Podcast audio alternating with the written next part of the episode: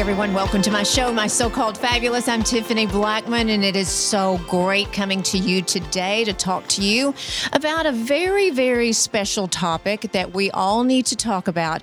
And if 2020 did not bring us topics to talk about and to bring out from under the rug, well, 2021 is definitely bringing us here. So here we are. I have had the opportunity to meet the most fabulous people across the United States doing my passion, which is sharing my life experiences. I'm not supposed to say failures, but I'm going to call them failures because at the time they were failures. But um, building character. And um, I met Henry Abuto and Tony Green several months. I've known Tony for years, but we met a few months ago, and you two came. Uh, Tony and Henry came on the show for episode number sixty-one, and it was such a. It was just electricity. I mean, it was just. It's like I've known them my entire life, and um, it was great to bring you. So, what you have done is you have brought me to a space in my life where I want to help. And mm. so you invited me to This Is My Story. And This Is My Story, everyone, I, we're going to give you all the information to watch this theatrical production, visual performance, documentary. I we're, we're going to define we're going to define what we're what, what this is today at some point, or at least get an idea um, from everyone I have on my show. But I'm going to go ahead and preface this with you all out there. Mm. I am extremely nervous because I am so worried about saying the wrong thing. So I'm just going to put that out there that I make mistakes and just that's good, I guess, that I'm asking. But I want to introduce you to my guest today. Henry Abuto, you yes. are here today. Hi, Henry. Hello, Tiffany. Thank you for having me and Tiffany's audience who listened to episode 61. Thank y'all for listening to me again on this oh, episode. Oh, good. What are you at right now? Well, we are, I just say, I think we're at 74 now. Gosh. I know, I know. We're, you recorded 14 more since the last time I was here. Well, you know, I'm just trying to push them I out. think I've done four on oh. That, that, you know what? You're doing so much. You're catering. You're so much. There's so much to go into everything. And you know what? That's why we're a community and we're yes. helping each other.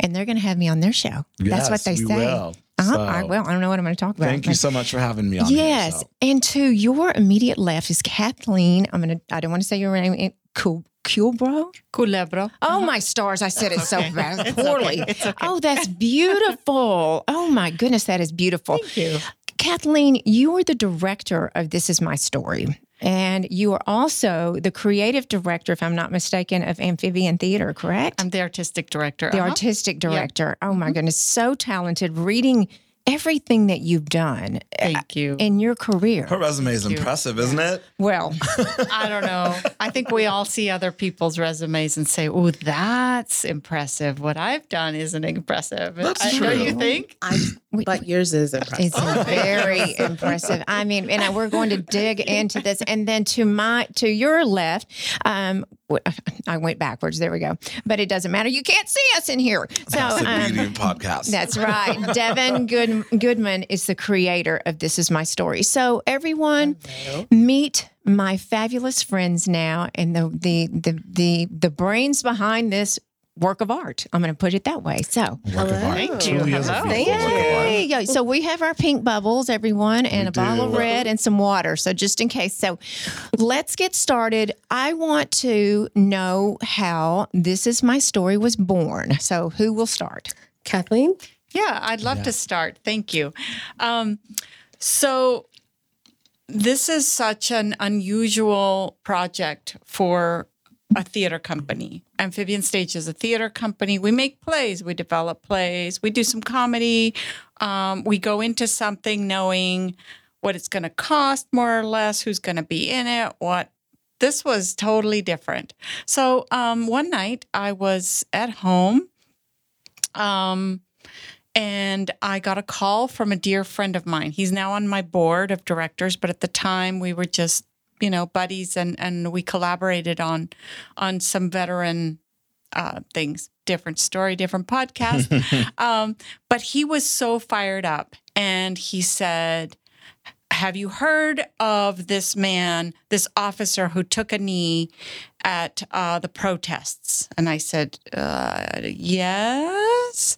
And and he told me the name, and uh, he was like, "This man is a hero. He's trying to make connections. He's trying to tell his story. He's trying to um, do something that opens up conversations, and he really wants to do a community conversation."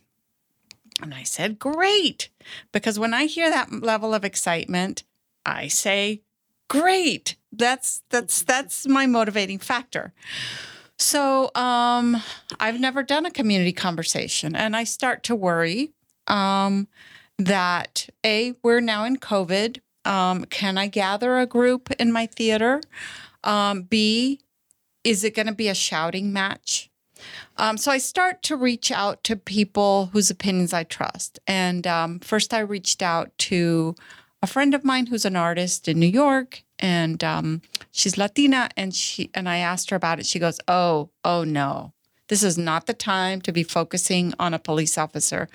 Um, this is not the time to be celebrating a police officer. and I Oh, was yes. like, oh, okay. I said, but he's black. Um, Oh, Is he? she- was he? Is he black? Yes. He is black. Okay. Okay. Gotcha. It Yes. was not your friend was right because we had a friend. She's a cop in Dallas, and Tony's like, "We're gonna just call her a resource coordinator. We can't even mention that she's a cop last summer." right so um in the me so so i call um my sage my my wonderful advisor devin and she says oh yeah i don't like it at all and she was really uh thoughtful in in talking to me about how she felt about it and how this was just not the time for that so we kind of step back from it.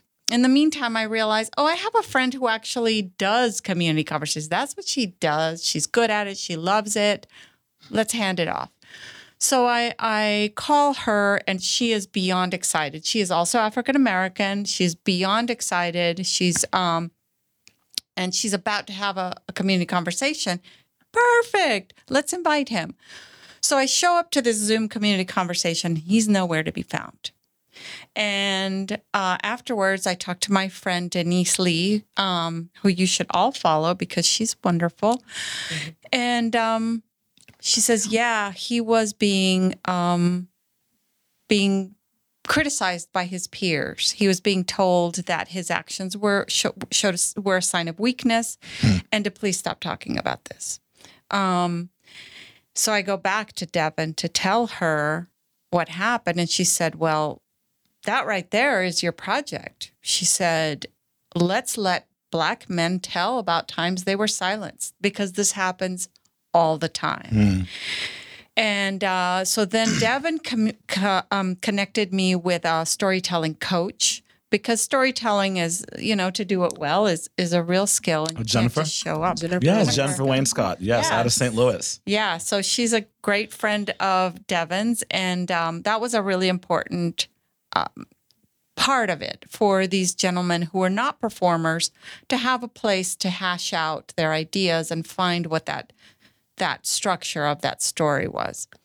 Um, and so, and whenever you feel that that it's time Just for you to jump in. jump in, Devin, please do because the rest of it is about trying to line up schedules. Right. So, I mean, it was very, when you called me, it was the no one at this point in time wants to hear the story of a police officer. We're all aware that he is a black man, but he's a black man who chose to put on a uniform, and that uniform carries weight and context. With Because you know what you can do with the uniform? Take it off. You know what you can't take off? The color of your skin. correct. See, I've already started. with, with that Lord. said, even whatever my personal and what many people think, the minute that Kathleen explained to me, they're they're definitely silencing him. They're over the narrative that's being created ar- around him kneeling at the protest. And what do we do? We can't move forward. Well, we can because that that is where he's moving outside of the uniform. That is the black man being silenced, and it's exactly the example and LeJon touches on it in his own presentation and when he's doing his monologue when he's talk- talking about what is it like to navigate as a black man all these different worlds that we interact with these spaces that we walk into knowing these rules knowing what they expect of us and when we break them, the consequences of them. Mm. And I think, Henry, you touch on that so well when you're reflecting about your mental monologue mm-hmm. of these incidences that you are interacting with, with these people who you care about and these places that you did think were safe spaces. Um, and so, in talking to Kathleen and realizing, People want this. They need this, whether they want it or not, whether they know that how and who are we going to reach out to? And there are so many men, so many men in Fort Worth that are black men that are doing amazing things. And they're doing them, yes, without recognition, but also quietly because that is the safest way for them to do them. Hmm. Because that's the way that they can have the deepest impact without erasure from outside voices. And and so who we reached out to and each person, every single person we reached out to was excited, wanted to be involved. However, it was truly at this time cuz June is about when we started the conversation. Mm-hmm. So at this point, we're sitting August. That's hard numbers are starting to spike with the pandemic right. and and the concern for many becomes scheduling and what even that looks like even performing. Thankfully, at this time, the first step is connecting you with Jennifer. And we had some that connected with Jennifer and went through the process of just what is my story? How do I tell this story? Um, and in that process is also how we realized okay, the best way to honor the fact that this is a traumatic experience. Many of them are reliving traumas. And you hear LeJohn again talk about that. But Gosh. you even see um, Dr. Walker when he's talking about his, how he's having to talk about his own interactions with his healing and his walk of coming to the point of how can I be there for these people that I love? And that's when we definitely realize we want to respect that. Mm-hmm. And we want to respect that as many people as we need and want to see this, they're also at a place where coming into a theater doesn't feel safe to them. Um, and so, in reaching out and contacting as people's schedules fluctuate, and we talk about how are we going to allow people to sit with the stories, how are we going to make sure each individual person gets their focus and their time. Mm-hmm that's where it slowly develops and you get the final three gentlemen who you see mm-hmm. sharing their stories but then also the art reflecting on where we were when this happened um, which that artist her name is jasmine jasmine woods. Mm-hmm. woods. Amazing. She did all the collages. Mm-hmm. definitely um, someone who you could feel people in the theater when we're watching. They're going from piece to piece then they get to her pieces and their eyes are just devouring everything that she's presented to them. And then you they get to the poems and you hear the mm-hms and the nods and I started clapping. You know, when black people start clapping early, I just started clapping. I was yes. like, George came up on that screen. I was like, yes, let's go. Yes, the clapping and then the music. You can hear the sighs taking it in. Mm-hmm. Okay, mm-hmm. I realize I'm at the end, but whew, that's a lot. Um, and just sitting with it. I, I don't know about at Henry's showing, but I know mine. There was a just brief moment where every single person was like, okay, I need to just pause. Mm-hmm. And Kathleen provided that. She did. Mm-hmm. I think I would advise when we watched it with my family, just give people that moment afterwards because it is a lot. Um, and for some people, it's a lot because it's a, a memory resurfacing for themselves. And for others, it's a moment where they really realize people I care about, men that I interact with often, this is their lived experience and I have not acknowledged this. And also, what role have maybe I played in silencing them?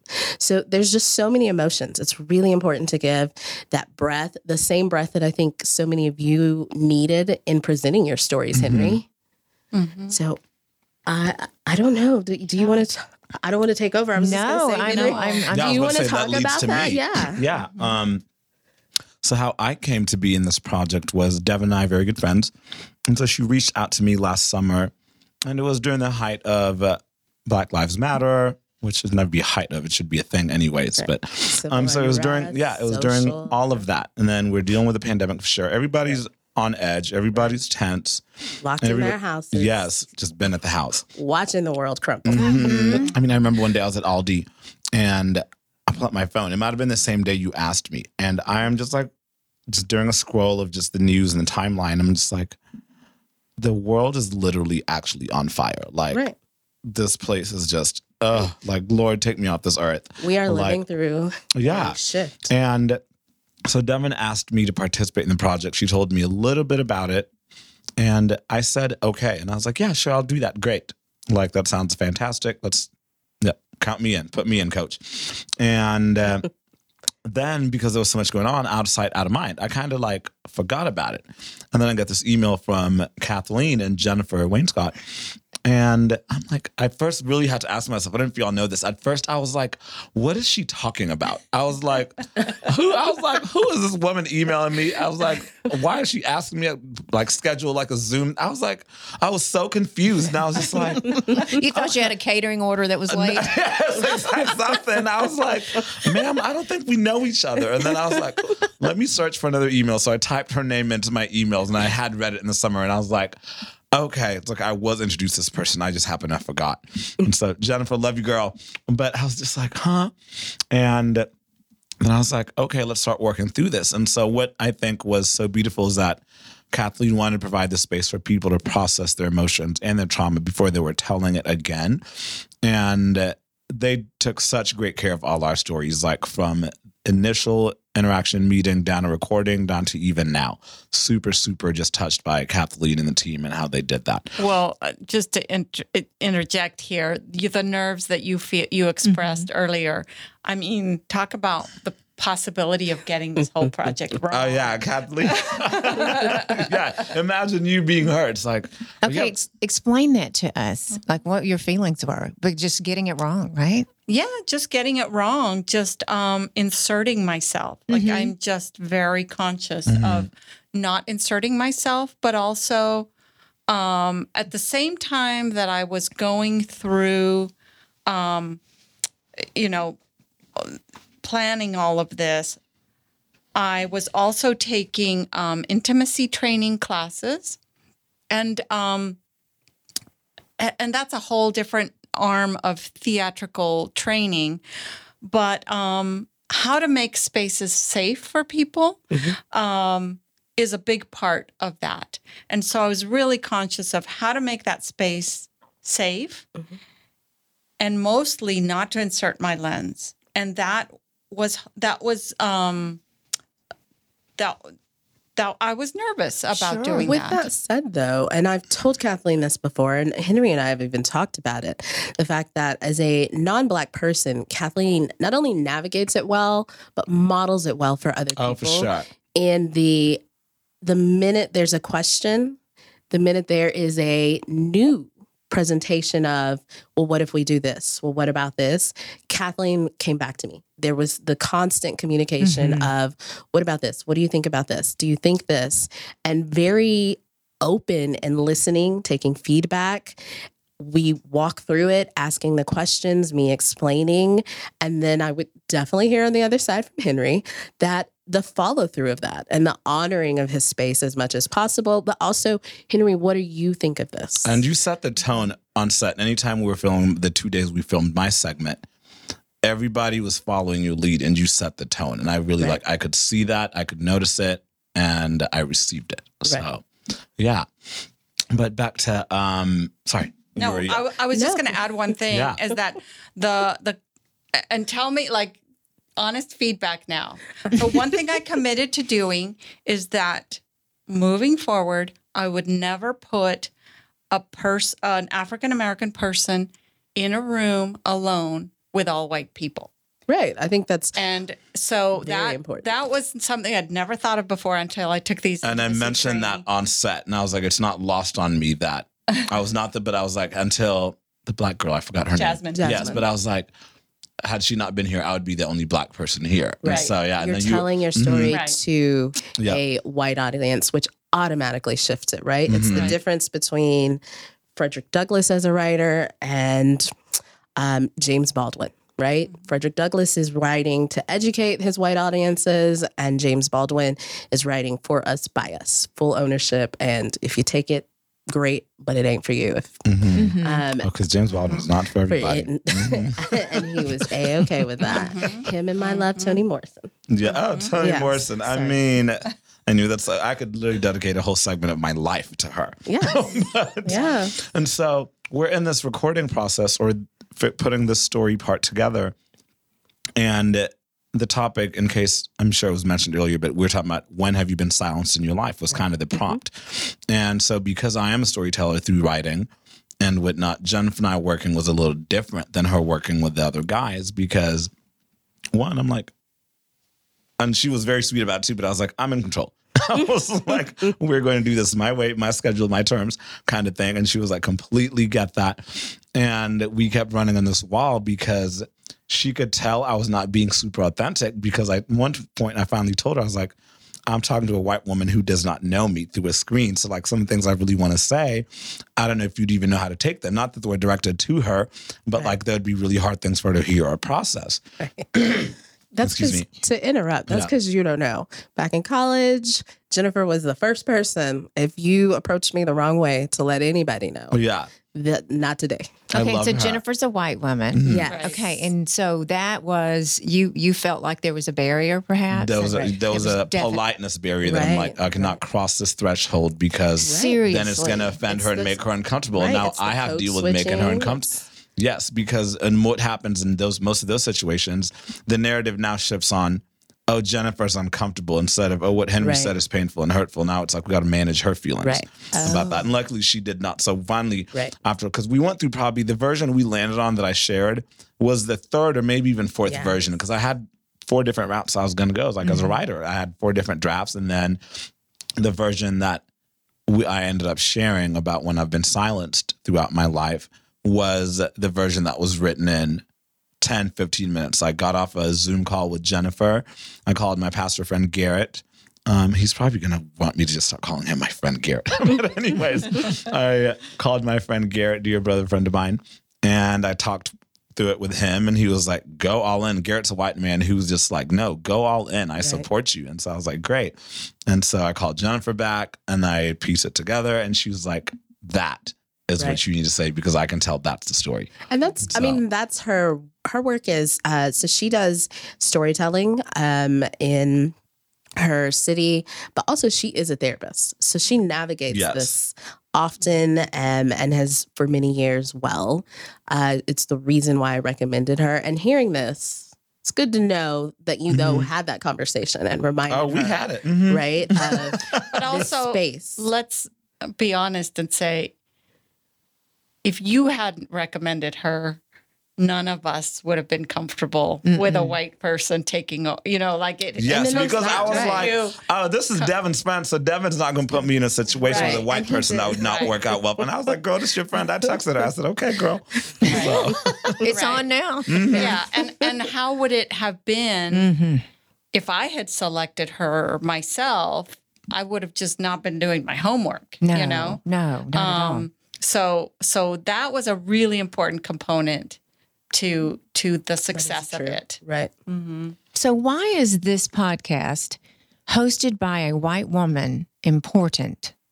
do you For want to take it? for for See? for for the for you. Like, t- just tell me. I know why it's personally important to me, but Why don't you share that? Do you mind sharing that? not at first? all. I don't mind to share it at all. Um, I hope. Okay, back up. I grew up in rural America. Okay. okay, where it was the, I, racism was rampant, one thousand percent. I graduated high school in nineteen eighty three. Um, that was a different a different time. When I left my home, I never went back. So until I went back to visit, but I mean, I didn't go back to live live there, yeah. And I love my hometown. I'm going to say this right now. I do love my hometown um, and the people and the community and the farmers in rural America. Um, I thought that racism was not a thing. Right. Okay. Because I was telling you earlier, you're an educator, Devin. my daughter, where she went to high school, although the percentage the percentages was higher, obviously it was it was not a private school, it was a public school, was white. And that group of kids, I was so fascinated and amazed. There was no color. Like I I'm looking at the cheer squad and I'm looking at the there's there was to me and my daughter, okay, two people. Mhm. There was no you didn't see color. Does that make sense? And so I did Like you grow physically did not see it around you, like not I as in your brain. Yes, come- and yeah. my daughter embracing Wait, do you mean there were students of Black, Latino Yes. descent, yes, um, heritage, but as a community, we don't see color? right. Okay. Mm. with the school. Mhm. Okay. Mhm. So I remember this, I was just so proud, so proud of that age and that group, that generation. Was so proud. So then I rock along, I go to my mom's funeral Mhm. in rural America. Mhm. Black cemetery, Hispanic cemetery, Mhm. white cemetery. What? I mean, I could not believe what I was seeing. Now, this has been a few years. Mhm. Couldn't believe it. I thought, this can't be happening. This, where have I been? Mhm. Like, Right. where have I been? This is because I, hey, I'm cool. I have black friends. Like, Mhm. is that Right. like what gives that made racism? Am I that stupid that that made Mhm. racism go away? Mm. No, but I wasn't seeing that because I Mhm. wasn't hearing your story, Henry. I wasn't hearing your story. And I I just I was so shocked when I hear brutality across across the board. But I just thought we were beyond that until Mm. last year, 2020, until the, when when when everything the world just went up, upside down and I was just going to my black friends and saying, I'm so sorry. Which I'm specifically, so sorry. I want to say everything. I want to put names to it. Specifically, the death of George Floyd and Correct. Breonna Taylor. Yes. And I was apologizing for the color of my skin, apologizing. And every single black man and woman that I talked to was, we don't blame you. This is not you. Like, we don't blame you as a person, Exactly. Yes. Exactly. It's not this. And what can I do to help? And they told me to make a difference. And and we we and I do tell my friends that say or people that that make that inappropriate conversations. Shut it down. Shut it down. That's how I can start. I mean, Mhm. but that means the bare minimum. But- Mhm. Right. I was shut un- down, then yeah. educate, and then the next thing you know, you're having you're inviting them into these spaces where you're learning together. Like it's just step by step. But yeah, you've started with the, as Henry said, bare minimum of shut it down. Mhm. Mhm. Um, I think it's very interesting, Mhm. and I think it speaks to Henry's story that you said that you didn't see color because as a black female who did the white private school thing, grew up in a predominantly white schools, I can tell you that not only do I know from our interactions then, but I know because I had a lot of people do the same thing that you went through last summer with the text messages and the messages. And because of where I am, they quickly ran into my boundaries. But with those boundaries, I'm happy to help you and send you where you need to be. Everybody's in a different spot in their own growing and journey and education. But also remember, that's the same thing for Black people, right? Mhm. They're also in their own process of what this trauma is to them.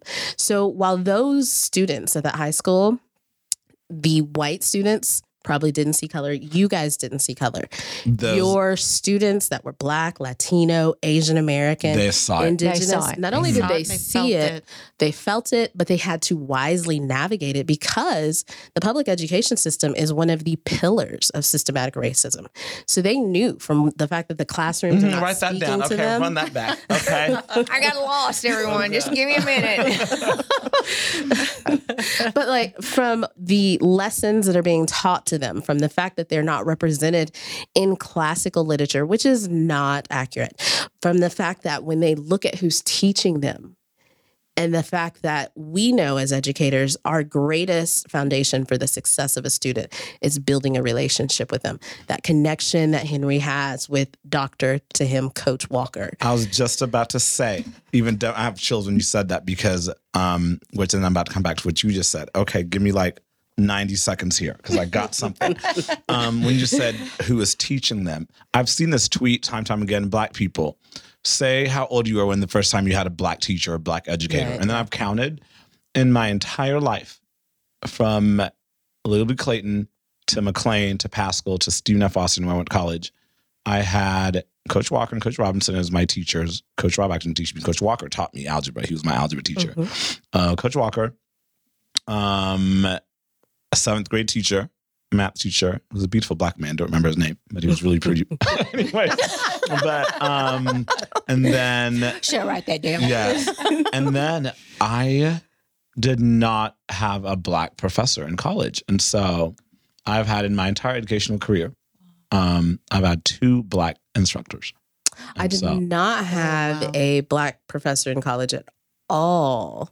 I will say that my, well, my parents are educators. Mhm. Um, so my first educators definitely were black. With that said, Miss Cooper from church, uh, my fourth grade teacher was my first black teacher. Mhm. I had already definitely experienced racism um, in my schools and knew very well what it was because, again, my parents very much educating me and teaching me how to navigate. Um, with that said, I know that some of my greatest allies were my white teachers. Uh, growing up, Mhm. I skipped six grades and private school. And then when I shifted to public school, went to Georgetown, Texas, which has a wonderful reputation for education. But my mom got a call on the second day of school. My third grade teacher said, Oh, I love the story. I cannot tell you without breaking my contract what is happening, but you need to promptly get down here. And my mom taught at the middle school, truly down the road. And so she just walks across, walks in, and they are taking me through the test for special education services. And and my mom was like, "Did you read her record that we gave you and we brought to you?" And they said, "We do this with all of our students." And she said, "I teach down the road. I know you don't do it with all Okay, students." we work for the same district. Right. um, and went, talked to the principal. It was one of those things where she, she told me the story, and I told her, I was like, I don't remember this at all.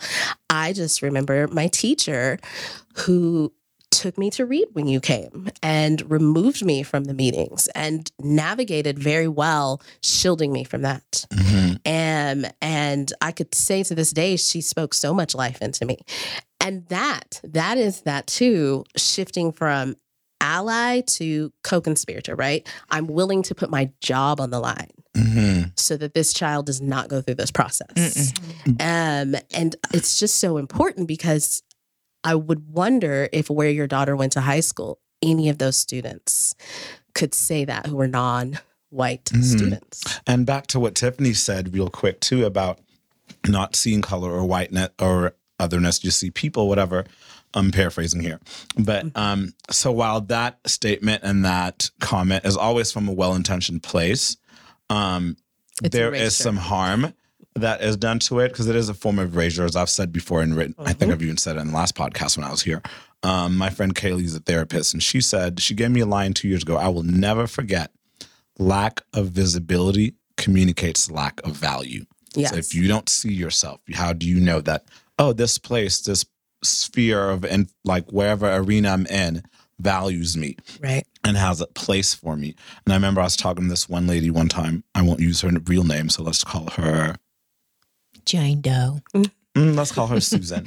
Um, so, um, so I go over. Susan hires me to do a gig for her. Um, I'm an event planner and uh, sort of personal assistant kind of thing at the time, and so I go over. Can, see, okay, flag that down for me to give you the real story behind this because No. there's, cer- there's certain identifying markers I can't tell you about the person, but like you would, especially the connection to where your daughter goes to school, and so like it's a key part of the story, but I can't share it. Um, that part, anyways. But and so I'm at her home, beautiful home, and we're having a conversation, and we start talking about race and visibility, and there's a power dynamic in here already at play. She's a beautiful, older, wealthy white woman, wealthy, and so there's a power dynamic here. I am a gay black man, um, and not that like, and I would say Susan was not ever throwing that around, but it was just awareness. I'm like, oh, I'm aware that there's a dynamic because here that's that, how you've been raised. Yes. You know that. that defaults to her as the person in power. Like she has the power in this conversation. I'm in her home. And so we started having a conversation about race. And she asked, I didn't bring it up. I'm not just going to bring this up randomly. I'm here to do a job that had nothing to do with this. So I'm just working. um, I'm just, oh, I'm moving things around this house, pointing, putting things places. And because I'm trying to find, I've told this story before, and she still is in my life in certain ways. Um, so I want to be respectful. But she says to me, Oh, well, I just, we were talking about race in the church specifically. She's like, I just don't see color, Henry. And I'm just like, okay. So I'm already like, okay, it's time for me to tune out of this conversation so I can just do my job and leave. Mm-hmm. So I'm like, okay, girl. And she's like, no, like sometimes I, and this is when like, you know, at the end of the day, that I don't see color statement. I can understand it, what someone's trying to say mentally.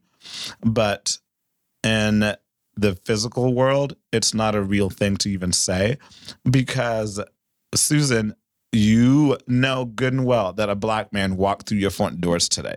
Like, I'm not saying you're going to treat me differently because I'm black, but like, you know, I'm black when I walk through your door. Right. And then Susan says, sometimes I don't even see gender. I don't even see men and women. I just see souls. Then I'm like, oh Lord, this lady high. Because I'm just like, I'm That's just that like, form of gaslighting. and Yes.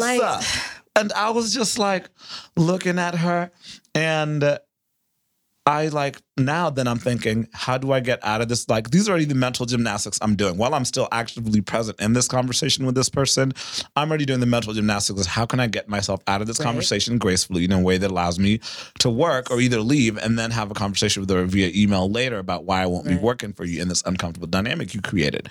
And so I'm laughing because I think of we're all taught this.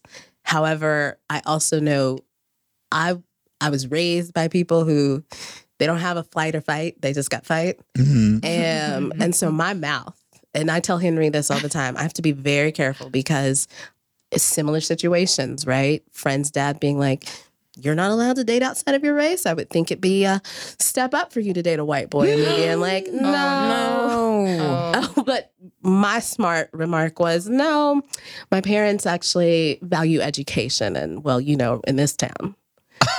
So, how you flipped and the gyma- gymnastics that you and Minnie, we all respond differently, but that process of how am I going to respond Mm. is so isolating in that moment. Yes, because what I should be processing is, oh, I am really hurt that I.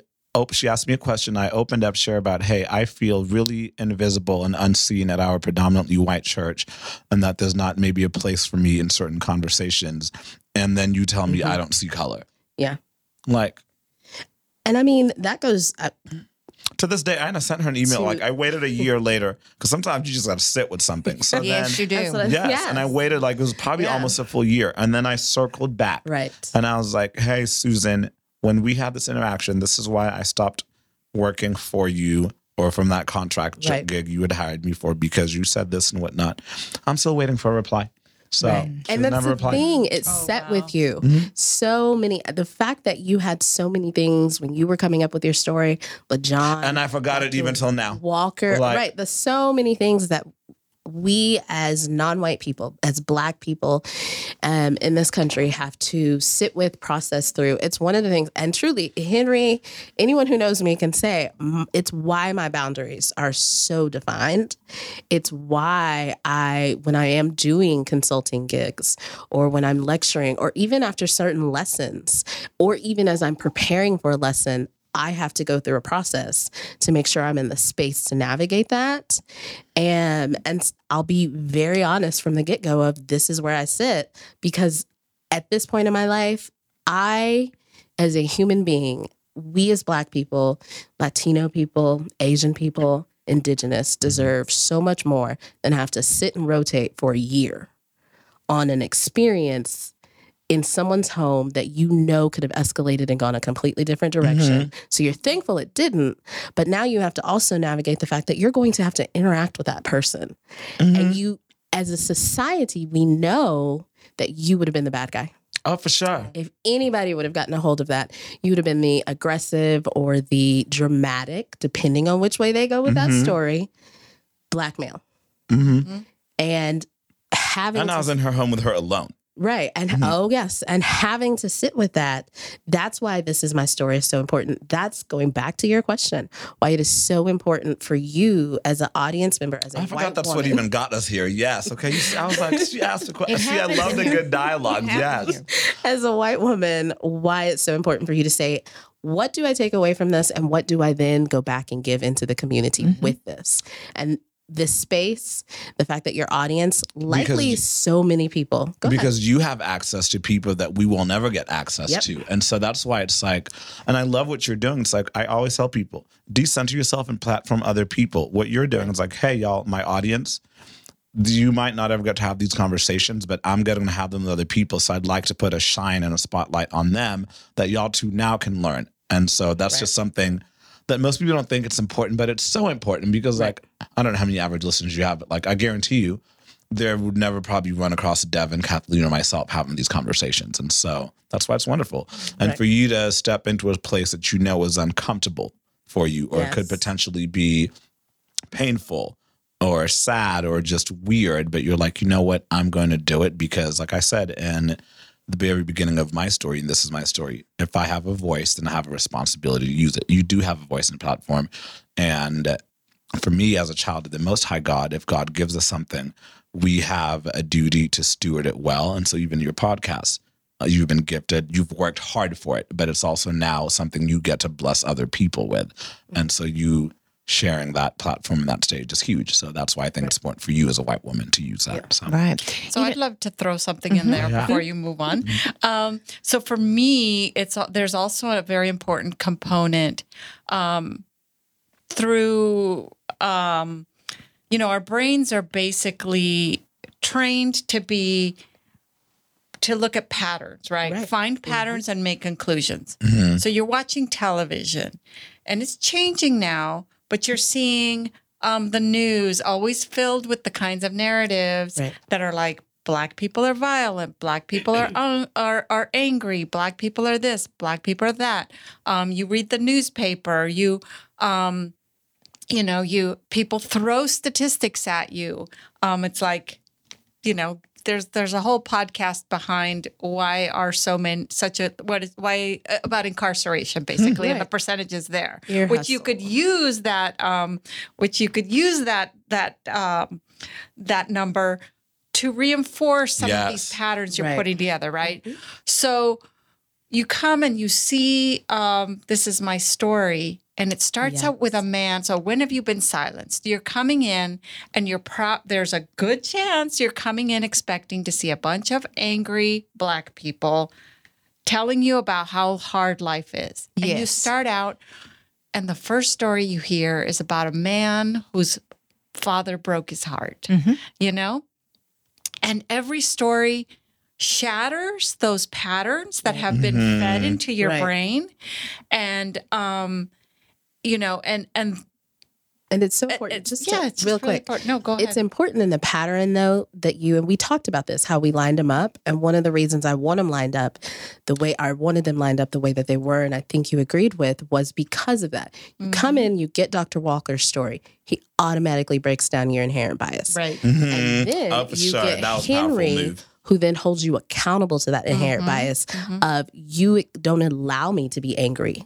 even though these lived experiences are nothing but anger filled emotions yeah right and then you get LaJohn who's giving you the just broad this is where we sit He's this is what you, you in it. do Mhm. to us right Yeah. that pattern of it is consistently looking at the patterns that you that we naturally have taken from media reading schools and what they have taught Mhm. us Mhm. and says i'm going to require you to question that every step of this production And I love that This Is My Story did that because as I sat there, so um, most people think, because for me, I recorded in November, um, the week before Thanksgiving, we recorded.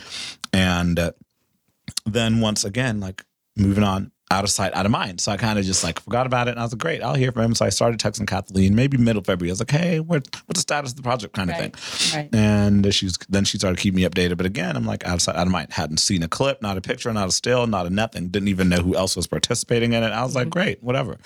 And uh, then fast forward to the day of the premiere, which I invited you to, and Tiffany and I and 12 or 22 other people are sitting in the room at the time.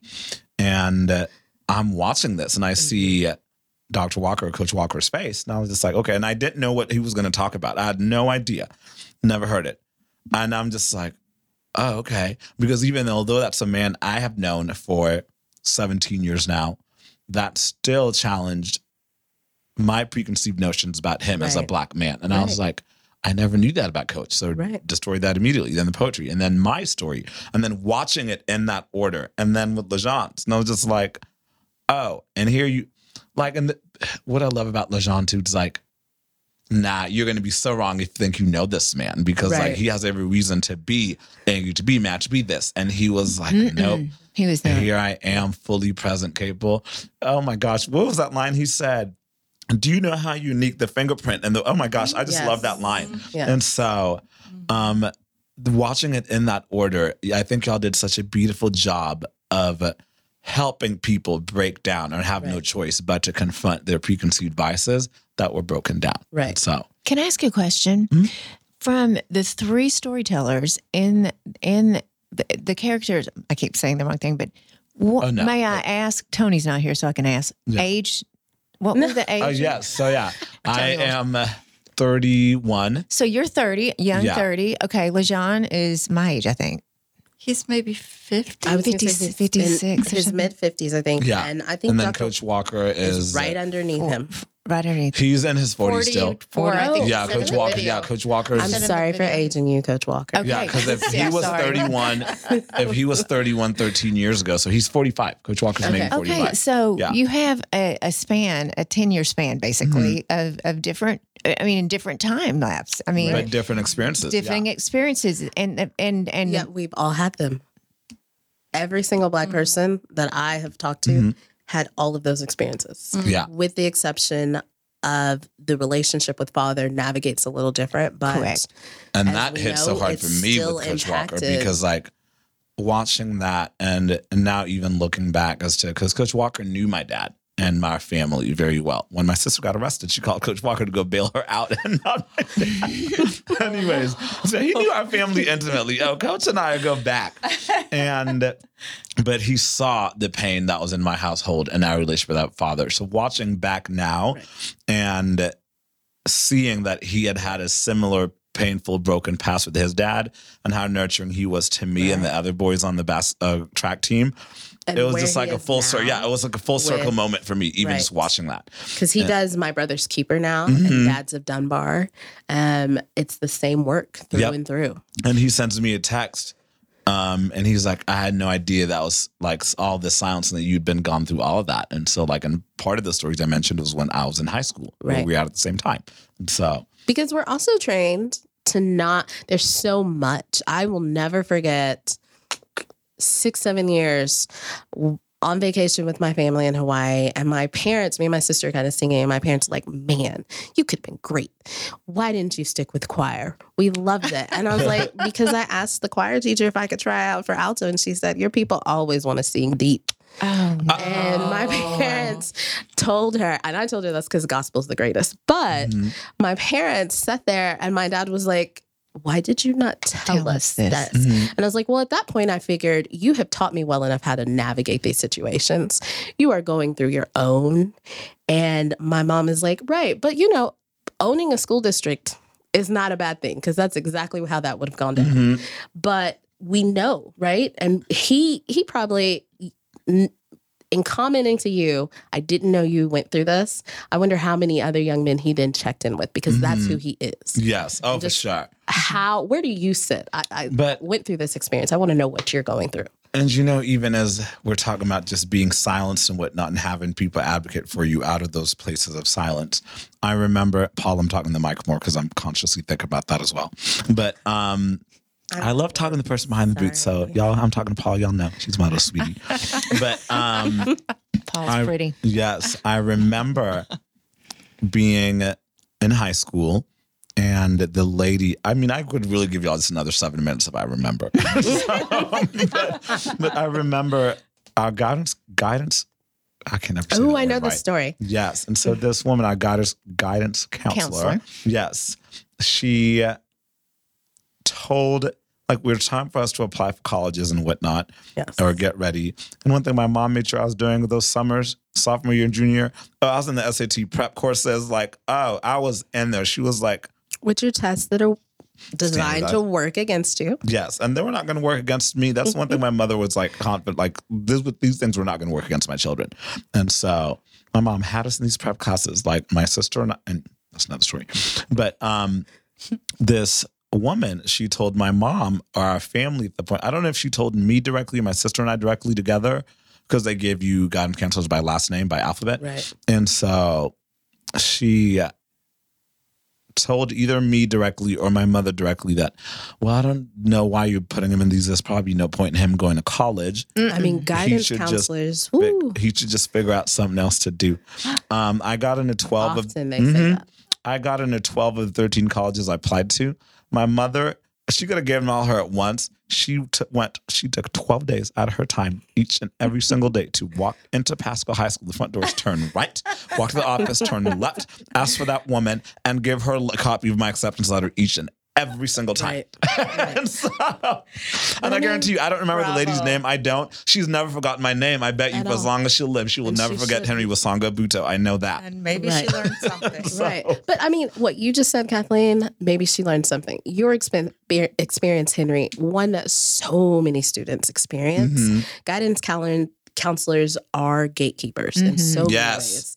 And but Gatekeepers. I reflect on where we're sitting right now, right, with our Texas state legislator and the bill that they're passing probably today, tomorrow, where that lady is no longer going to be required to go through anti racist training, anti bias training. Mm. And her peers that think the same as her. And they get to go on and continue. And what happens to the students that don't have your mom, Thank you. that don't have that support system? I know so many of my black friends in high school and people call that I look back now, I'm like, they didn't have the advocacy that my parents had for me. And the thing is, honestly, my parents were like, we were immigrants here. So my parents were busy trying to just assimilate and make it work, don't rock Right. the boat.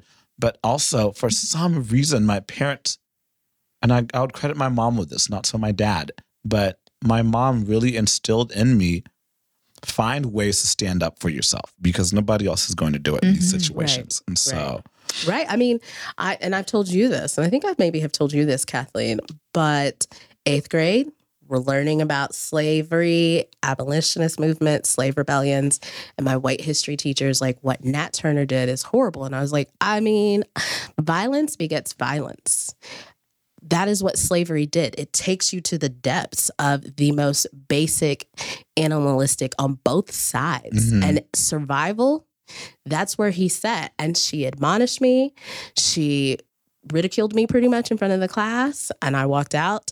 I saw her two days later and she said, You haven't been in class. And I was like, There's only three weeks of school left. And My parents said, There was no need for me to return to your class because I wasn't learning. But my mom said, I was more than welcome to email you. I'm spending my time in the library reading, and you can contact her. I don't know what happened. I cannot to this day tell you what happened, Mhm. but I know I spent the next three weeks in the library reading. yes, exactly. So But- let me ask you yeah, a question. I was about to ask you one, but let, okay. let me ask you um, the, the- with what's going on in the world today Mhm. if you have a black politician that and, and, uh, if you have a black politician tim scott says that there isn't racist in this country what do you say to that I always think when it comes to I would say what country versus what I would say. this isn't a racist country Yes, no, that I'm, I would tell, I would literally look him dead in the eyes. We're both in America, and I'd be like, "What country?" Because you surely can't be talking about this one. Mhm. I yeah, just, I but on a mean, serious note, Devin, yeah, go first. well, I just at this point with politicians, I think we have to remember the role that they navigate. It's that whole relationship, right? The mosquito got the blood. He doesn't care that you have malaria. Figure it out. hmm And we also have to remember that every person in their own personal journey when it comes to race, when it comes to their inherent bias and navigating them are in different places. And I Mhm. hope that 20, 30 years from now, Tim Scott realizes the place he's in now. The sunken place. yes. Um, but that's just gaslighting. That's part of the looking at the power and of and possibility of change that's happening of where you are, right? That when you go home and you visit and you look at the cemeteries and you say, you now this see is it." not Mhm. correct, right? Where you reach out to Henry and you say, what can I do? When Kathleen has the ability to check and say, okay, how are we going to move forward correctly, right? That's power. That's power in whether you read it, you had the conversation, you recognize the need for it. And there are going to be so many things, gatekeeping, gaslighting, that people do, just pure brute force to make sure that that progress is continually held back. Um, and it's moments like this, it's how your audience is maybe going to take this in and go back and Google all this or reach out to someone that they can learn from. Those are those steps where it doesn't matter what you said, Tim Scott, because you're wrong. We know you're wrong. And you can't keep people back from this progress. It's bound and determined to happen. And I think, oh, I got chills when you said that because, yes, it's when people go back and do their own work. And I've always said, yes, change. Like he said, America is not a racist country anymore. I don't know what world he's living in. I wish I want to. I want to go there. Okay, And I want to go there. Him and the vice president, don't let her off. Oh yeah. Well, you know, I really haven't said anything about her, so I'm gonna just, I'm gonna just.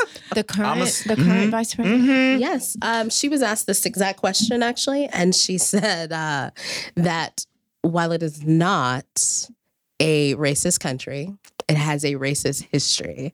Um, and there are a lot of people, think pieces out there that I mean, have those broken are- down how that is a contradictory Those are. statement. I was about to say those are language semantics. And So. yes. Um, but Political again, that's that that Mhm. politics. Um, and And I feel for her. She has, I mean, honestly, it's people like our vice president. She's in a situation where she's the first at something. Right. You have to navigate that so well and the tightrope you have to walk. Mm-hmm. So, although I disagree with her statement completely, I can hold space and grace for her Right. in that moment. I can't hold grace and space for Tim Scott in that moment as a black man who, Who prepared that speech? like, exactly, she, She got she did like get asked the question you the sat there and you have speechwriters too mind you. I know that. I've watched the west wing. I've watched madam secretary. I've watched it all. I know you have speechwriters honey okay? And so you that's what you thought the best you could do was come out here and after the president of the united states speaks that's what you were going to say after? I mean just imagine like repeat that back to yourself and that millions of people are going to watch this. And because i am in an elected office at this high level it's forever going to be noted. Like you basically said this in print. And so i do hope you grow and change. But i don't and i can hold space and i can hold hope for you. But i can't hold space for you in this present moment. What i can hold space for is the conversation that we're having because of that. Because, like, you're right, change doesn't really happen at these big levels. That's why, although we talk about systems and systemic racism and whatnot, how we're going to dismantle these things are exactly at the conversations at this level we're Right. having. Because people, and I've always said this, white people often listen to white people for anybody else. So, as a white woman going to be more Yes. likely to listen to me or Tiffany? They're probably going to be more likely to listen to Tiffany. So that's Right. why even having this conversation here and you being the leader of the conversation is so important. and it's just the power that you have access to in ways that I don't is why at the small level these conversations are what I'm focused on or what I'm interested in. It's like, okay, we have this information. We know that all these people are saying these things that are wrong that we can prove easily. And how can we combat that? I'm never going to meet Tim Scott, but I'm going to meet 20 Tiffany Blackmans. I'm going to meet 20 Susans. I'm going to meet whatever. And so if those are the conversations that I'm having, that they can show me they actually want to move forward as well, then those are conversations I will sit down each and every single time and have those conversations. Mhm, So- I charge now, but same. Okay. Well, I think this is another podcast, but I do want to ask you about Black women. yes. I mean, I think the backbone. of the I mean, movement. What do you think that that theme would be though? Because I'm tired. Okay. I'm tired and I'm not black. right? Like, like, can, you, can you can y'all please? But I mean, uh, I, I talked about this in um, the last modern lecture that I did, Uh-huh. which I don't know if you. I couldn't make it to that one. Um, but oh, what's it's, the modern lecture? Tell us. I don't think Tiffany and I are very well aware. okay, so I have a partnership with the Modern Art Museum of Fort Worth, Mhm. and it's focused in podcasts. You listen to the podcast independently. You come back in, and I teach and help you navigate two actionable steps. Oh my Um, gosh. Yes. Okay. You, this is fascinating. Yes. We should go to that. One It's all thousand. Yes. You think? Well, It's all virtual now. It's Oh, all virtual. gosh. But I don't don't want to go worry. No, no, no. virtual. I know. This is okay. We'll be, we will see you in the fall in person. That- okay. Plans, right? Yes. Um, but we talked about the fact that somebody asked the question of what about the fact that I'm tired? And I know if I'm tired as a white woman, you as a black woman are tired. Mhm. And it is the that is why it is so important to keep community in this work, to keep your people. I mean, how often have you heard me and Henry say, I've heard this story because that's my community of not just friend, but advocacy, um, activation, action. The same with Kathleen. There's tons of other conversations that are happening and things that I believe both of us are guiding each other in because I too, as a Black woman, am an ally to the Latino community. So, how do I navigate this? Um, and so, in that community, if you have built it strong enough, if you have supported each other in your education, and you've had the conversations um, that lead to such trust that you know, even though this person is not Black, I know that they are not just my ally, they are willing to put stand in for me and I can And- step away and rest. Mm. And, And- I think that's where the importance of really on the ground comes from. Is And I- Mm, I have to, I mean, I have to cut in because I just felt the pastor coming in. But this is, I mean, as believers, for those of us who are believers, I believe it's John 15, 13. I really could be wrong about this, but this is how we know what love is that one would lay down his life for his friends. If you're willing to step in and actually show me, I love you, that it's going to cost me something. Right. Because, like, being a partners, being allies with somebody, uh, it don't cost me your Instagram story. That's cute. That don't cost you nothing. Right. Let it cost you 20 followers. Let it cost you 100 Right. followers. Let it hit your pocketbooks.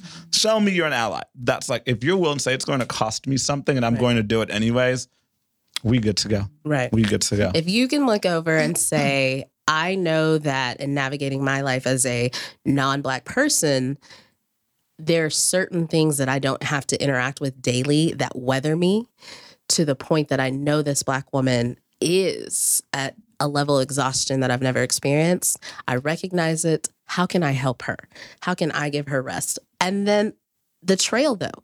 Where who are in your audience and your family, maybe your daughter looks at you and says, I see what my mom is going through with these maybe comments, reflections that are more questioning, that are definitely coming in and they're agitated because in their learning they feel attacked. They've got to go through that shame cycle of recognizing Mm. this is what I was taught, this is not who I am. Mm-hmm. Mm. And how can she Mm. help you with what that. she's learned? Devin, repeat that. This is what I was taught, not what I am, right? It's that it's the thing we know this. Everybody where needs our that. first thought is that negative thought about Mhm. somebody, that's what society has taught you. Mm-hmm. That second thought where you correct it and you say, Who is this person really? That's because you've done work. But where your Mm. daughter can step in and say, Here's what I've learned. Let me help you answer that question. Mhm. It's those little things. Mm-hmm. And her being able to lean into her professors and say, I'm this is where I am. How do I move past this? How do I make actionable progress when I go into the workforce or when I'm in community with my other TCU friends? Uh, sorry. I mean, we can take that out. We were trying not to say names of places. yeah, I'm so sorry. That's okay. um, how can I navigate this? And her professors say, let's talk through this, right? Because that's what it's like for me when I'm sitting with friends who are at different points in their journey, whether they're Black, Latino, white. We're all sitting at different points, but we can learn from each other in this community. And I think that's so important. And in response to what he said, that's the greatest way to say you're wrong. And this is how we're going to continue to move forward. Absolutely. Absolutely. So where are we now with the project. Where where are we now? Yeah. So because I want everyone, I want you to all listen. I want you to watch because I'm going back for a third time to watch Love that. because um the first time I was in shock. hmm I was in shock. I mean because It's a lot to process. It was a lot to process even well, for me. and what you said, Kathleen, is what I what and you were prepared a little bit, Henry, Mhm. but you know, I was like, oh, is this going to be? I'm going. I mean, it's going to be angry, and Mhm. and that's a, and it and it was not. Mhm. It was, whoa. I mean, and of course, you know, I just my daughter and I looking at each other, going, what? You know, and so what you said resonates with me there. But I want everyone to see, watch, feel, That's- go. So where are That's, we? uh, that's our goal. And so, uh, in fact, we were in a meeting this morning and saying, okay, now what's our next Yeah. strategy for getting it out there Mhm. um, and getting people to see it? Because that's really the the main But goal. also, can you do this really quick? I know the numbers, but like Uh-huh. off the top of your head, do you remember It's how many close people? to nine thousand people. Nine thousand viewers. Nine Yes. viewers. that. Now, some of those may have been multiple watches Mhm. because it's so much. I mean, every time I do. watch And it, the thing is, but I how many fall people more are in love not with watching others. it Yeah. by themselves? So it's probably Right. more because Right. like right? I had one at absolutely. my house and uh so I'm like eight of us, but like yeah, it's had like how many people are 12. doing multiple At home? Yeah. of those? So yeah, So wait, so uh, nine thousand viewers, and when was it? What what month? April 11th was the premiere date. April 11th That was the premiere. So nine thousand viewers. Yeah, we started screening it at Amphibian Yeah. April 1st, Mhm. and then, or right around there, and then through April 11th. Mhm. Um, and that's uh, April 11th when is when we released it Worldwide. to yeah. Yeah. So so that's um so so people had seen it in our space as you, as did you, um, before that. But April since April 11th, I mean within a the number I just gave you was like within a couple weeks. So tell us, Kathleen. Tell my listeners, our community that's listening Mm-hmm. to this, how we can find it and view it. So all you have to do is go to amphibianstage.com and uh, you can find it very easily. Um, either scroll down to the bottom of the first page or go to productions. Um, And even if you Google yeah. this is my, My story, Story Fort Worth, it pops up. it pops so up. yeah. Mhm. Yeah. So so when are y'all going to take it live? That's a, you know, honestly, I'm just going to jump in here and say I think the gift that COVID gave us was that it is filmed so that more people Sure. can see it, and so that we turned it into we we really elevated it to. Um, I think it's a I think it's a work of art. Right. Um, and I and I feel uncomfortable calling something that I was part of, but it's Oh, it's a work of art. I I'll say it it. as a I was work of part of it, and I will say it's a work of art. A Um, work of art. and so you know all of that b-roll and you know And shout out to it- Shiny Box Pictures as shout, well. shout So out to they shiny did box they did a amazing. great Yes. it made them so insane that i was like i don't know what they're going to say and i don't know what we should do.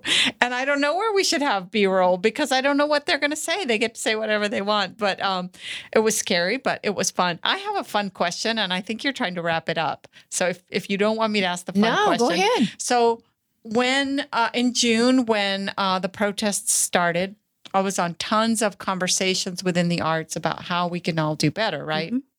And a question really stuck stuck with me and made me kind of giggle and like also self assess was a. a an African American person, two African American people were asked in a panel: Would you rather be with an just in a, stuck in a room with an outright racist or with a woke white person? Ooh, the outright racist.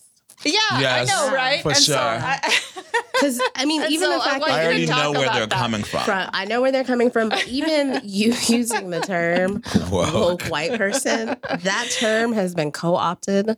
So much. Woke was for black people when they get to that realization of, oh, this is the system that I really navigate, the world that mm-hmm. I live in. Right. How do I build myself up and be my own self while sitting in this country and what all that it embodies and stands for? And then liberal progressives took it. And here we are. So yes, give me because he'll They're stay on his as- side of the room.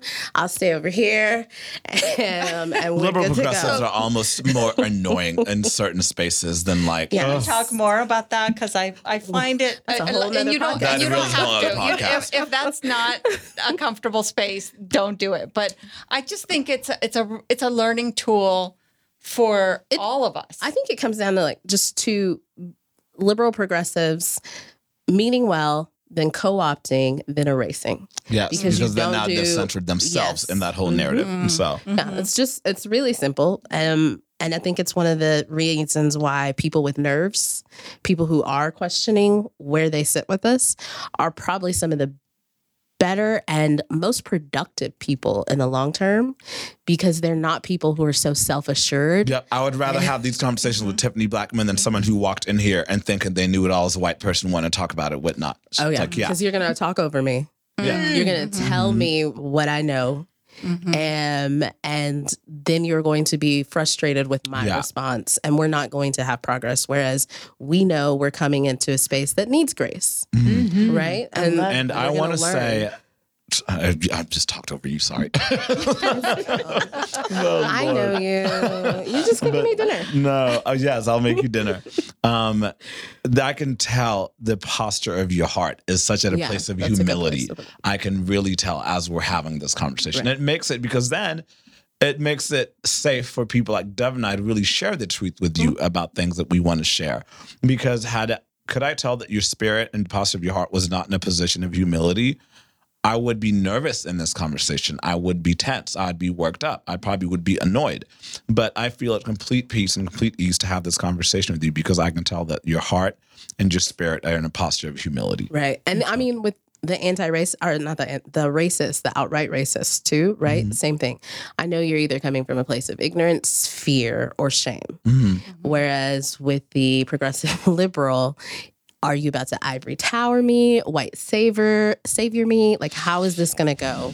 I have to navigate that, play that role, and that is exhausting Mhm. completely. So I think, I mean, these are the conversations though that they come from this is my story. And this is, we've kind of briefly talked about with, if it goes live, doing discussion panels, bringing in mm-hmm. other Black men who wanted to participate. But could. And how do we navigate that with them? Because I think every audience has the reflection and the okay, I'm taking this in, but then right after there's a thousand questions or comments. Mhm. Showing this to my family and all my uncles, the rest of the night was them pulling me aside.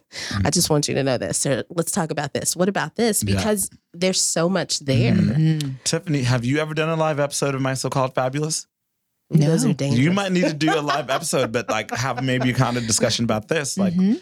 Some of the p- things she's done at the modern, and then have people come in That- and ask some questions about that. Well, Like, and I would love to do that. I, I, I've several people have asked me about that, inquired about that, and I would love, love, love to do that. Um, I, and because there's so many notes I have, Mhm. because there's so many podcasts here, Mhm. there's so many conversations, there's so many brunches, there's so many dinners, and um, Mhm. but I would love to do that. But I do have a question, and please forgive me for my ignorance. Two two things I have to say.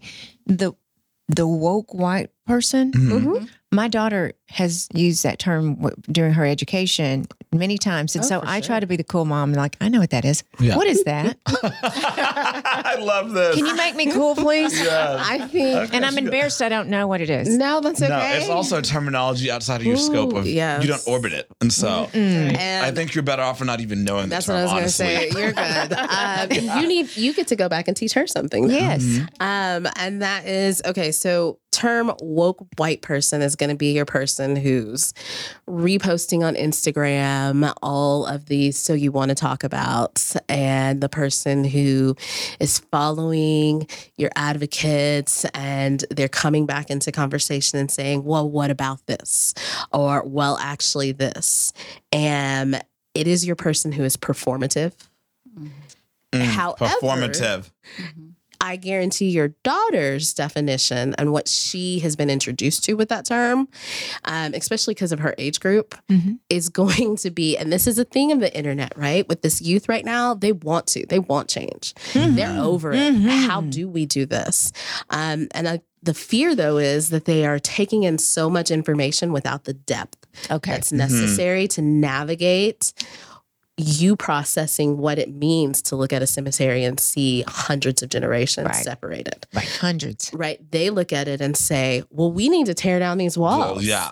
We need to move graves. And it's no, no, there's something here. Sure. And so I think, Henry, what would you say? What That was person? beautiful. No, I think, especially because in terms of where I think the woke white person versus someone like Tiffany, who's is white, is becoming aware for sure. And then, but you're sitting with it. We need you to sit with it first Yeah. and maybe see what it actually is versus, okay, this is wrong. Let's move to change it real quick. Right. I'm like, we don't ask for all that. You know what? What white people do? They want to paint um, Black Lives Matter on the streets of Fort Worth. Who's that doing that anything for? It was hot. It was summertime. I'm not going to sign my name on this block. Although I mean, I understood the symbolism for sure, but like- their artwork and everything, the thing is, their artwork and their work deserves more than that. Yes. And the thing is, you know what what white people they do everything else besides what I asked for. Who why are Yeah. you painting the streets of Washington, DC? I don't need that. Go up in these legislatures and change something. That's what I need. Like who's like literally they're doing things no one asked for. It's like, oh, who asked for that? Right. Okay. Like even like, yes, let's take Aunt Jemima off this syrup. But really that's not what we asked for. Like, okay, put Harriet on a 20. We asked for that. Okay, so- But even that, like, sorry, you. I mean, we know as an abolitionist, Harriet would be like, "Don't put me on a twenty. Instead, change your lending practices. Change Yes, how your predatory uh, when it comes to people who are See, in that's this even a step system further. Yes. and they need this assistance because so generationally they've not been allowed this. That's the capital I want you to have. yes. But I mean, you were gonna say something. I was going to ask you get on my as a no, no. Mm. I rather hear your box than my question. so, um, I w- I would say I would ask you the honest question: If you hear someone say, or a white person say, "I treat everyone the same," I've rolled my eyes. right? So I, I feel like it's not honest, and it's also like not actually appropriate. However, I will Um, I say know. this. I will ask them a question of what does that actually I will ask like. them the question of what does that actually look like? What does treating everyone the same mean to you? Because the thing is, Henry and I, though we navigate racism, it is different for us. Mhm. And so, how are you going to support us in those differences? That is where my internal eye roll has to catch itself and say, again, we're sitting in grace. And you So, how do we navigate this? Because you mean well.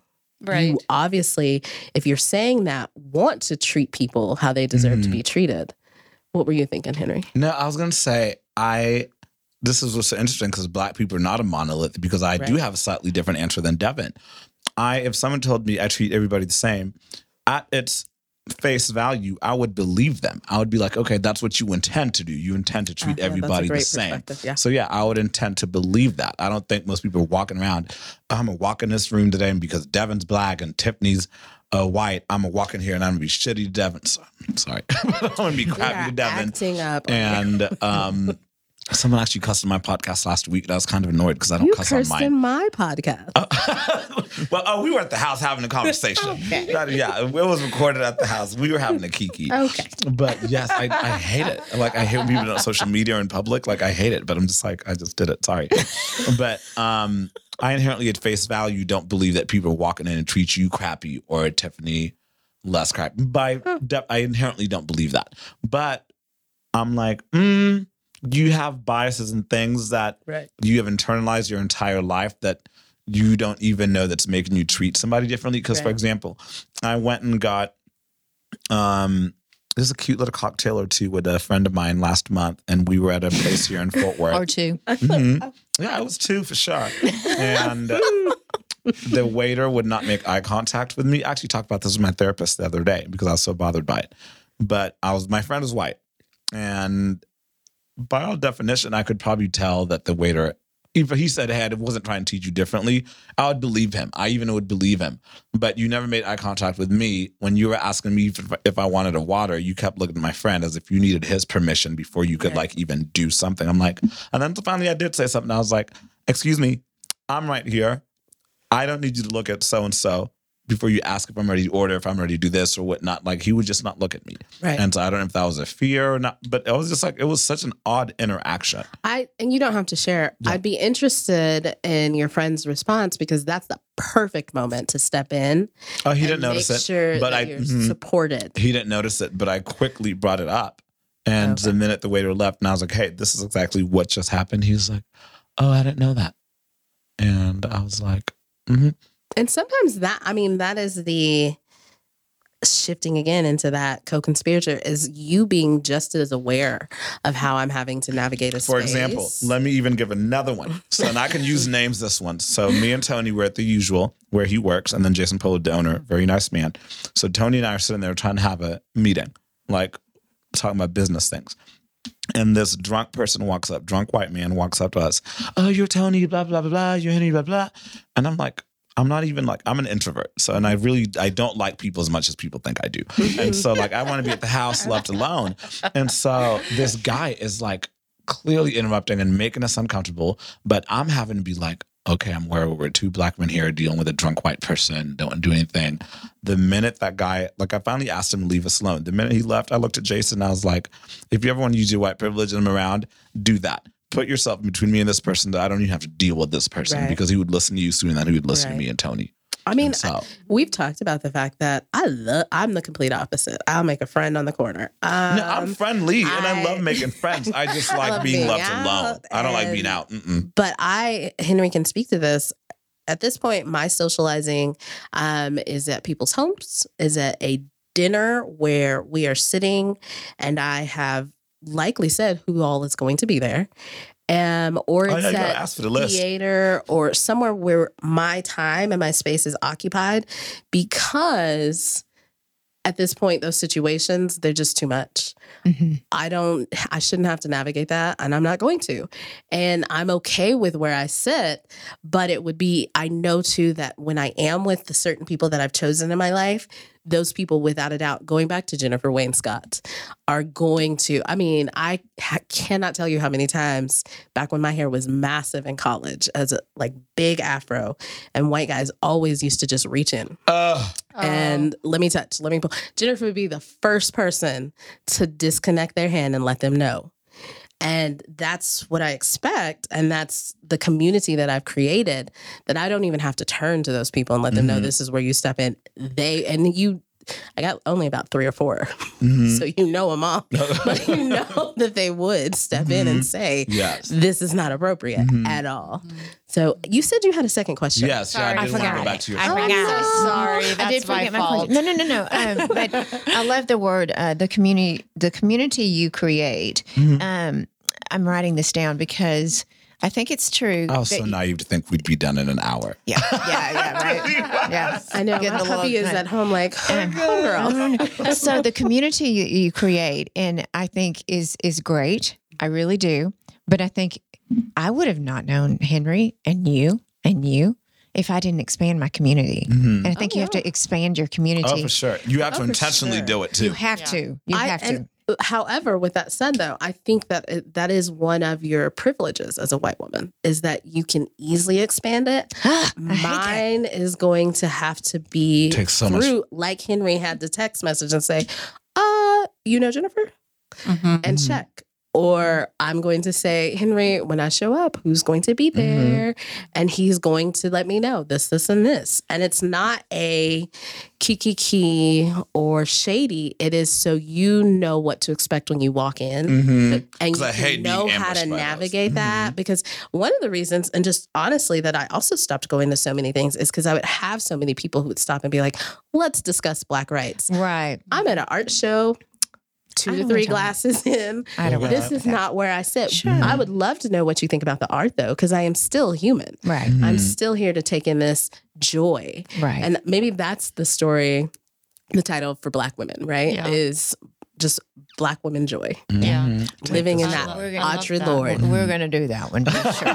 For So- sure. So this is why I question even whether it's a good idea to strive for treating everyone the same because I think there are sensitivities we have to have. Mhm.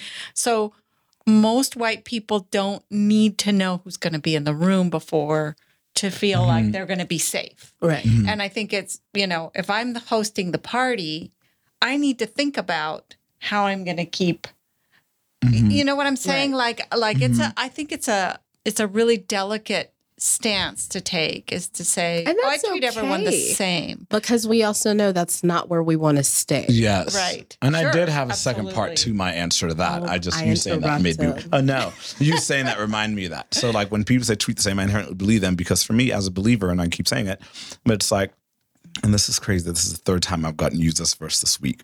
But it's my favorite verse in scripture. Do nothing out of selfish ambition or vain conceit, but in humility consider others better than yourself. So if you think, hey, I don't treat this person with the kindness that I would like and I would deserve, then yes, then that way you can say I treat everybody the same. I treat everybody as if I have something that I want to offer, and it is my kindness and my humility, and that's what I want them to receive from me. So that I fully believe 100%.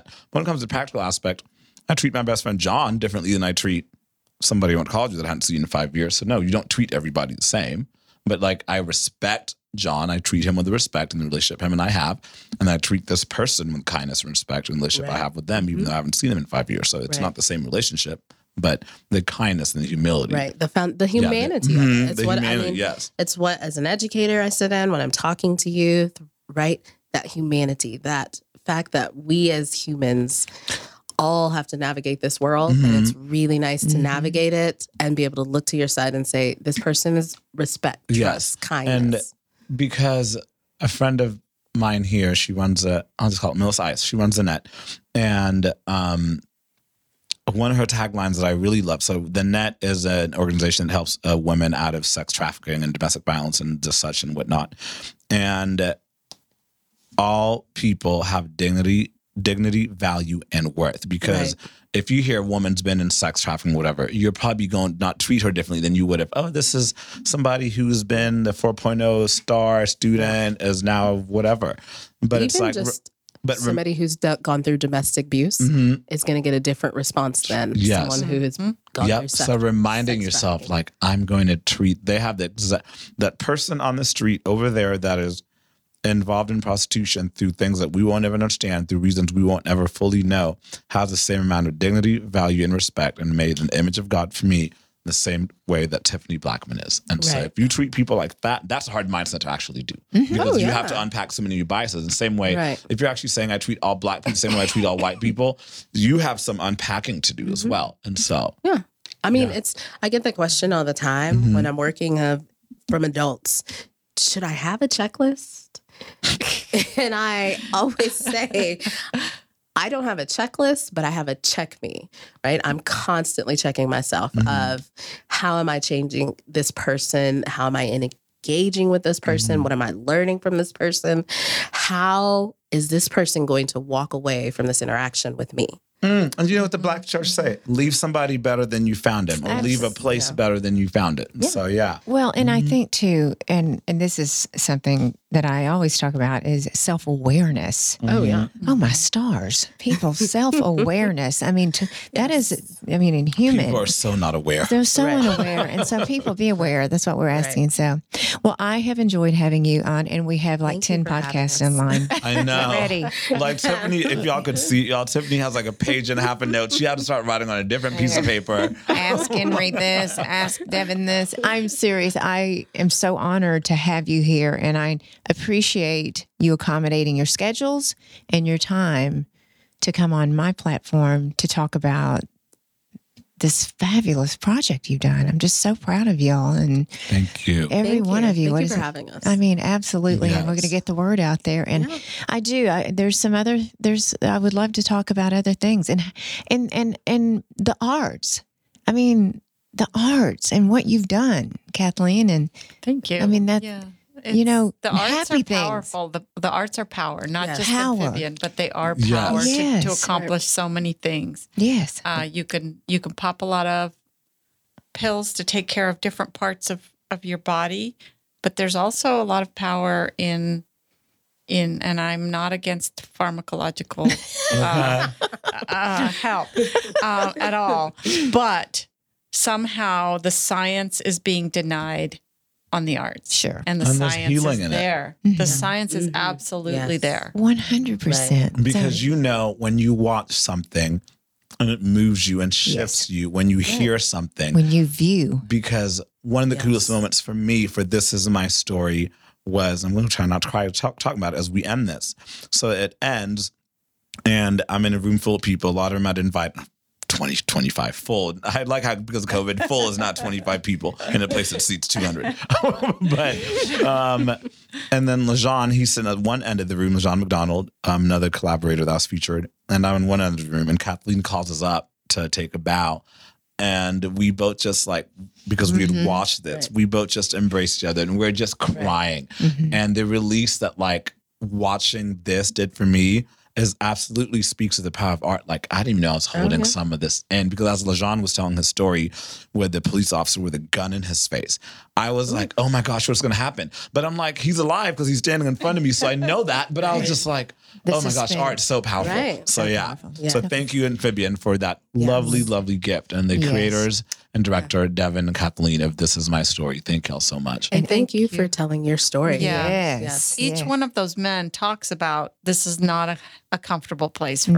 me. Yeah. And we have to acknowledge that. And I hope anyone who watches it turns off the phones, turns off all Yes. the things. Because it's 36 them- minutes. It's not Right. long. No, Give them the it's not. respect that they deserve for having gone to this vulnerable Yes. place. Okay, we're going to find you at um, amphibianstage.com and you're on Instagram, of course, as well. Amphibian Um, Henry, also. you are. I'm on Instagram at Henry Abuto by Wasanga and Tony and Henry on the same page. So and we can find you.